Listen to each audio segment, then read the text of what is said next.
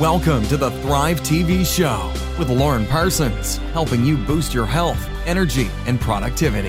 Hi there, and welcome to another episode of the Thrive TV show. I'm Lauren Parsons, your host, and today I'm joined by fear expert Tim Marshall, all the way from Florida. So, hi there, Tim. Hi, how are you? I'm so good. I'm so pleased to speak to you because today we're talking about overcoming fear. And this is a topic that I know that everyone can benefit from because we all have fears. So, specifically, we'll look at why you need to start with fear first and goals second, to understand what you can control and what you can't control in terms of fear, and also how to face up to your fears. So, to put you on the spot, Tim, I've got some this and that questions for you. Is that okay? Absolutely. So just how many cats or dogs? Dog. Okay, nice. Spots or stripes? Stripes. Beautiful. Uh, mountaintop or ocean front? Both. Both, nice. Uh, singing or dancing? Definitely singing. Fantastic. Uh, would you rather go a week without your the internet or a week without your car? A week without my car. Okay, great. And last one, chocolate or cake? Both chocolate cake. Oh, nice. Okay, combine them. Beautiful. So, Tim combine. S. Marshall is a motivational speaker, life coach, entrepreneur, and author. He has written 11 books on personal growth, entrepreneurship, young professionals, sales, leadership, millennials, and breaking fear in relationships. Before that, he built a company that was recognized by Inc. magazine for four years in a row as one of the fastest growing companies in America by using the tactics he later included in his books. And most importantly, by bridging the gap of generational thinking and acting to stay ahead of the market crash trends way in advance in order to combine all into one business plan for immediate success. So today we're talking about fear. I wanted to start by just asking you, Tim, how did you get into doing what you're doing now? Because I was living in fear. I was literally engulfed in fear. And at the age of 20, I had a seventh grade education. Why? Because I had fear of judgment, fear of failure. I thought I was the dumbest guy on the planet until I found the tape in my parents' garage called The Strangest Secret by Earl Nightingale. And it said, You became what you think about. And I listened to it over and over and over and again. And then I said, That's not true. I became what I feared. And that wow. very moment, my dad said, I just got up one day. And I did. And I basically have taken my whole life and devoted it to breaking fear. So, my first book, The Power of Breaking Fear, is a best selling book. Great book, not because I said so, other people did. And it, I was surprised it was a good book. But mm-hmm. the bottom line is, is it's been my life mission to accomplish things immediately in order to teach people on how to overcome fear first, goals second. And it's never not worked. Fantastic. Because I think fear is just such a big topic that often, you know, we live with fear and we hear the sayings, feel the fear and do it anyway. Can you tell me about this idea of fear first and goals second? What do you mean by that? Because a lot of people have certain goals and dreams that they think about either potentially retiring one day or having this perfect relationship or having this perfect job or this perfect company or you know i want this and you know what i i have this goal but i don't think i'm going to achieve it. If you don't think you're going to achieve it it's because you're in fear. Mm-hmm. so you have to look at exactly what you're in fear of first if I want to be the top performing salesperson for the biggest tech company in the world, which I became because I had to break through fear of rejection. Mm. I had to learn how to overcome social phobia by creating relationships with strangers, by going outside of my comfort zone, by having small communication with people on a daily basis.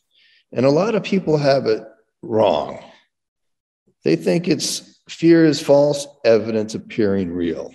Mm-hmm. That's not true because there's some real evidence. If there's, if there's a lion chasing me, I'm going to be in fear. That's real evidence. That's not false evidence. So, fear is something that we make up in our minds. We, we measure it. no one says that we should be in fear. I mean, there's obvious things. If you put your hand on your burner on the burner, you're getting a burn. That's, you know, next time mm-hmm. you're not going to do it.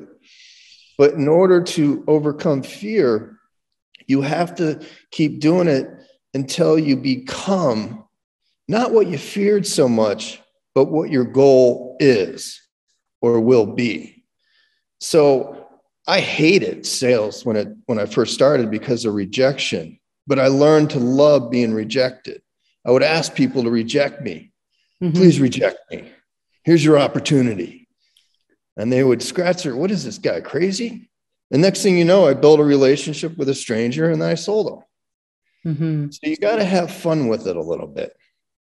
And fear is not just, you know, like I said about jumping out of airplanes, whatever it is, it's about self educating yourself on exactly what you have control over and what you don't have control over.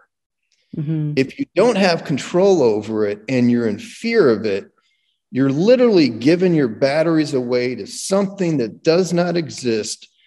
They're going to take your batteries, put them in their flashlight, and drain them. So, whatever you fear, and if you have control over it, you face your fears. Mm-hmm and then you keep doing it. And and here's the secret too. A lot of people say, well, you got to live out of your comfort zone all the time. If you live out of your comfort zone all the time, you're going to have a panic attack. Yeah. So that's not true.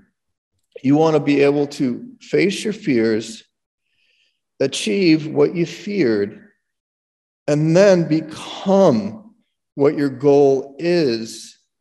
And then you become comfortable. Mm-hmm when I first hit stages, I, w- I was uncomfortable. Now I'm not. Yeah, absolutely. And sometimes we talk about becoming comfortable being uncomfortable and and i think i love the the concept of the comfort zone and i think you're right you know we need to step out of it but we also need to come back to it the wonderful thing about the comfort zone is that it just keeps expanding though doesn't it you know like when you step into something new and you try it out to the point that your comfort zone expands, it never goes back again. It just stays bigger. And then you have this opportunity to do more, don't you? Can you just share with us some examples, perhaps, of what are some of the things that you've had to face up to in your life? What are some of the fears you've had to conquer, Tim? Um, well, when the market crashed in 2008, you know, I hit every single goal from in my sales career and then I started a company organically right when the market crashed. The banks weren't lending. I had three small kids. Mm-hmm. Do I do it or do I not? I did it. Mm-hmm. And I grew one of the fastest growing companies in the US and sold it in less than five years. Why? Because I self educated myself on what I feared. I overcame you know, I built up certain things too when I was in sales. I learned how to sell, I learned how to create relationships, I learned how to scale my relationships, I learned how to get referrals.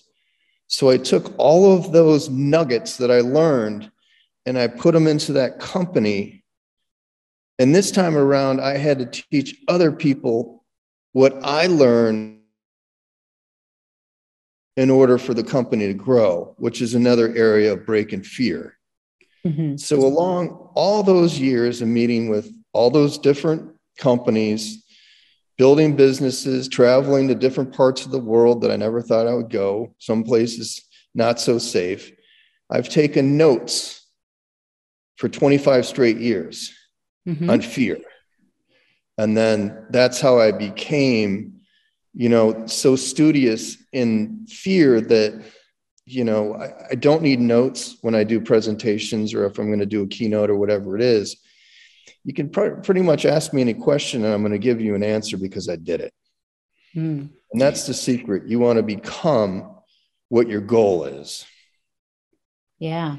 So tell me a bit more about this, and, and, maybe we can break this down. You know, for people that are listening in, someone at home, someone that's in their career, someone that's just listening and going, well, they're aware perhaps of some of the fears that are there.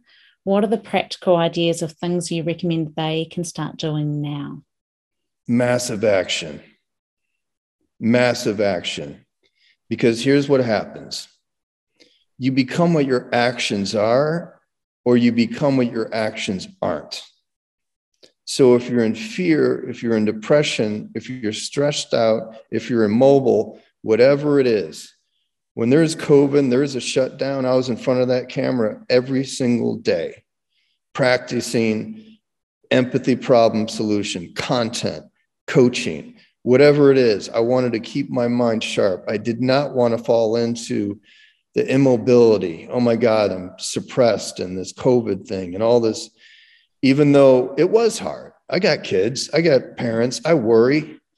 You know, I'm not bulletproof but I have to do certain actions in order to become a positive person and a fearless person. Mm-hmm. And the best thing is to be active. And what would you say to the person who listens to that and just says, But Tim, I just can't. I just feel I just can't do it. Then you're, you're going to, there's your greatest opportunity to write down why you can't do it. What are you afraid of? Okay. So Let's write it down. Right write it down.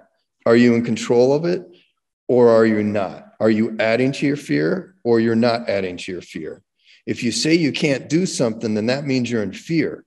And if you think you should be doing something and you're not doing it, it's because you're in fear. Mm-hmm. And what happens is, is that when you keep thinking about you should do something and you don't, and you don't do it, it compounds, it compounds, and then it becomes harder and harder and harder. And the next thing you know, you're living in guilt. Mm-hmm. And so, what do people do if they're listening and they're going, "He's just like telling my story. Like this is this is where I'm at. I feel this fear, and I'm still not doing it, and I'm still not doing it, and I'm still not doing it, and I feel stuck." What would you say to that person? To br- I guess the, to create some empathy to bridge to them to help them take that first pick up step. The, pick up the remote control. Okay. Make your bed. Mean? Call your mom, call your brother, call your sister. Do tiny little steps. You don't need to build the Empire State Building or take down Godzilla overnight. It's tiny little steps. Clean the dishes. You make that one phone call that you've been putting off. Whatever it is, all it takes is one step. That's it. It's like taking that one small step for mankind when they mm-hmm. landed on the moon. That's all it is. Start somewhere. Mm-hmm. And here's the other thing, too the more you give, and let's say somebody, most people, I can say this from talking to people all over the world, we're all in the same boat in the last couple of years. Mm-hmm. We all have the same fear. And, but so if you resonate with that, you have two options. You can either live in the problem or you can be a part of the solution and build people up. So, in other words, like this with my mom, I would call her on a daily basis. She's up by herself, mm-hmm. locked up in an area, you know, with COVID and all. I, Hi, mom. How you doing? How you doing? You know, she'd say, "Oh, I'm just depressed." I mean, you know, you know, be there for her, be there for her, be there for somebody or anyone, because that really does build up your emotional. So, and the other thing I'm going to say is we only have one life to live. No matter what bad things are happening in the world right now, we don't have our time back. Mm-hmm. Yesterday is gone. Yeah. Tomorrow, there's no certainty. What do we have? We have right now, we have right this moment. What are you going to do with this moment, which just passed right now? So now we, what are we going to do with the next moment? Yeah, exactly. So it's yeah, just, I love that analogy. You know, it's life is not like a sci-fi movie where you know you see those movies where people wake up and they go through the day, and then somehow they wake up and they replay it. So thank you for those that are listening in for being here right now. This is your moment right now, and and one thing I often share is that we spend so much time caught up in our heads, either in the past or the future, you know, worrying about and replaying past events or worrying about the future and all of the what ifs. So, hugely powerful if people can get grounded and present in the now, because you can't be in two places at once. And perhaps start by writing down what are you afraid of? Can we just explore a little bit more about the what do you control, what do you not control? Let's say someone wrote out a list of all the things that they feel they're afraid of do you recommend mm-hmm. going through and then like looking at those and asking the question can i change this or can i control this is that the sort of approach So write down what you fear most that you have control over. That's your biggest goal. And then write down what you worry about more than anything else. That's your biggest problem you'll never solve. Mm-hmm. So if you have a problem that you can never solve, guess what? Don't try to solve it. Yeah. Cross it off the list. Mm-hmm. Because and sometimes problem, we need to keep remembering to lay them down, don't we? You know, the things that yeah. are out of our control, we have to just lay it down over and over again. Yeah, because it takes up brain space. And if, if the more we're worried, the more immobile we get, the more we get kind of beaten down, our coping skills get thinned out. And then all of a sudden now, you know, it's like running a company. Is the company running you or are you running the company? You know, is your body running yourself or you running your body? Which one is it? Mm-hmm. What we do with our body, what we bring in, how we work out, how we do this, how we do that. So if we don't control certain things, like I don't know what's inside of my knee. I have no control over that. It hurts because I've had six ACL surgeries, but my point is, okay. I can't worry about that. What's done is done. So it's like take take the moment. And another thing too is that you know, we get caught up in, in society and all these kind of doom and gloom things based on what's happened. Thousands of years ago, 10,000 years ago, we lived in caves.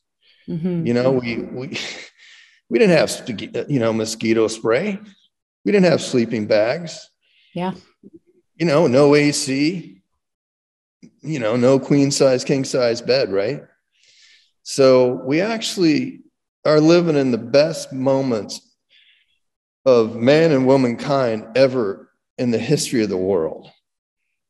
Have we flooded our minds a little bit too much with too much data based on our cell phone and too much information? Yes. Yes. That's why you have to have balance because the number one thing that sells more than thing more than anything else in the world is fear. Mm-hmm. Media, every single thing, the number one thing in all areas that, that is the biggest moneymaker is fear. Yeah. Sadly, I think you're very true. I think that's correct. And that's why we see so much negative news. And I'm constantly talking to clients about, you know, protect your mind, be mindful of what you're actually soaking your brain in. Your brain's like a sponge and it'll just keep soaking it in, won't it? Mm. Yeah. And that's why it's always important that, you know, be around people you want to be like. Mm-hmm. It is so, you know, it's a cliche. Oh, yeah, well, okay for real. It's so critically important. Mm, totally agree. Fantastic, Tim. I feel like, yeah, we could talk about this all day. I think mindset and particularly mindset around fear is so important and probably something we don't often look at. So, thank you for uncovering these ideas and, and practical ways to combat it. If people wanted to find out more about you or get in touch with you, what's the best way to do that? Um, the easiest way really is go on LinkedIn and look up Tim S. Marshall and send me a message, a real message, not like a bot message, a real message. yeah. nice. I do speaking events, I do all kinds of different things, but I also give. So, um, you know, there's a great book, The Power Breaking Fear. I wrote that. I'm not big into sales on shows and stuff like that, but mm. send me a message no. You know? Fantastic. And we'll have all the links down in the show notes as well. So if you're listening to the podcast version or you haven't got the show notes there, just head to thrivetvshow.com and you'll find all of Tim's links down below. So, Tim, as we wrap up, can I just ask you if there was one final thing that you could share with our listeners today, what would that be? I would say be a negative evidence detective. Look for the evidence and then stay away from it. So be a negative evidence detective. evidence detective. If you're accumulating too much negativity, then be your own detective and get rid of it. Yeah, absolutely. I think that protecting what we're soaking in is so important and making sure that we're taking in good things, surrounding ourselves with uplifting people, so important to feed into that mindset. Absolutely. you got so one life. So one life, live it, give it all you have, everything. Fantastic. I love it. So, thank you so much for tuning in. Thank you for listening in. That's been another episode of the Thrive TV show. Go out and thrive. Thank you for listening to the Thrive TV show with Lauren Parsons. Visit thrivetvshow.com to access the show notes and discover our fantastic bonus content. And be sure to subscribe so you don't miss the next inspiring episode.